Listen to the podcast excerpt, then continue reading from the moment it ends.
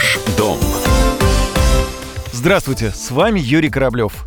Около двух недель назад открыли московские центральные диаметры – наземное метро, которое объединяет формат пригородных электричек и столичного метрополитена.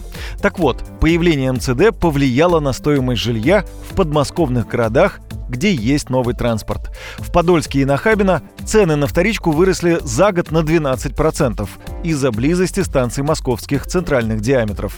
В столице же подорожание составило в среднем 7-8% за год.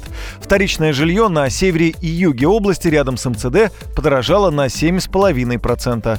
На западе Подмосковья недвижимость подскочила в цене сразу на 20% в годовой динамике с 89 тысяч до 109 тысяч за квадрат.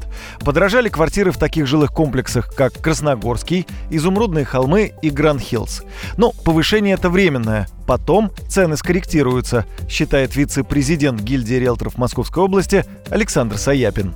Конечно, транспортная доступность, она напрямую влияет на недвижимость. То есть чем больше и лучше транспортные узлы, как бы, тем недвижимость стоит дороже. То есть обычно как бывает, да, вот открывается где-то метро, например, там Солнце, цены взлетают, там, скажем, процентов на 30, а потом они опускаются до процентов 20. То есть какой есть небольшой пик, скачок, да, потом он возвращается. То есть цены не возвращаются на прежнюю свою ось, но они хоть немножечко как-то нормализуются. В МЦД очень странная история. Цены поднялись процентов на 10-15, и я жду обратно откат э, процентов на 5-10 обратный.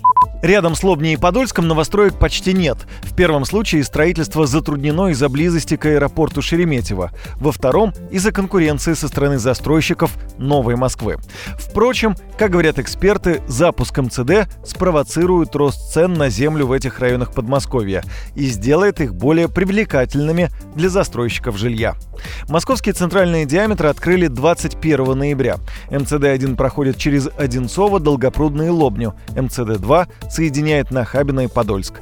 Благодаря наземному метро общественный транспорт станет доступнее для более чем 4 миллионов жителей Москвы и Московской области. С момента запуска московскими центральными диаметрами воспользовались более 4,5 миллионов пассажиров. В дальнейшем планируется запустить еще три диаметра – Зеленоград-Раменская, Апрелевка-Железнодорожный и Пушкина-Домодедово. На этом у меня все. С вами был Юрий Кораблев. Ваш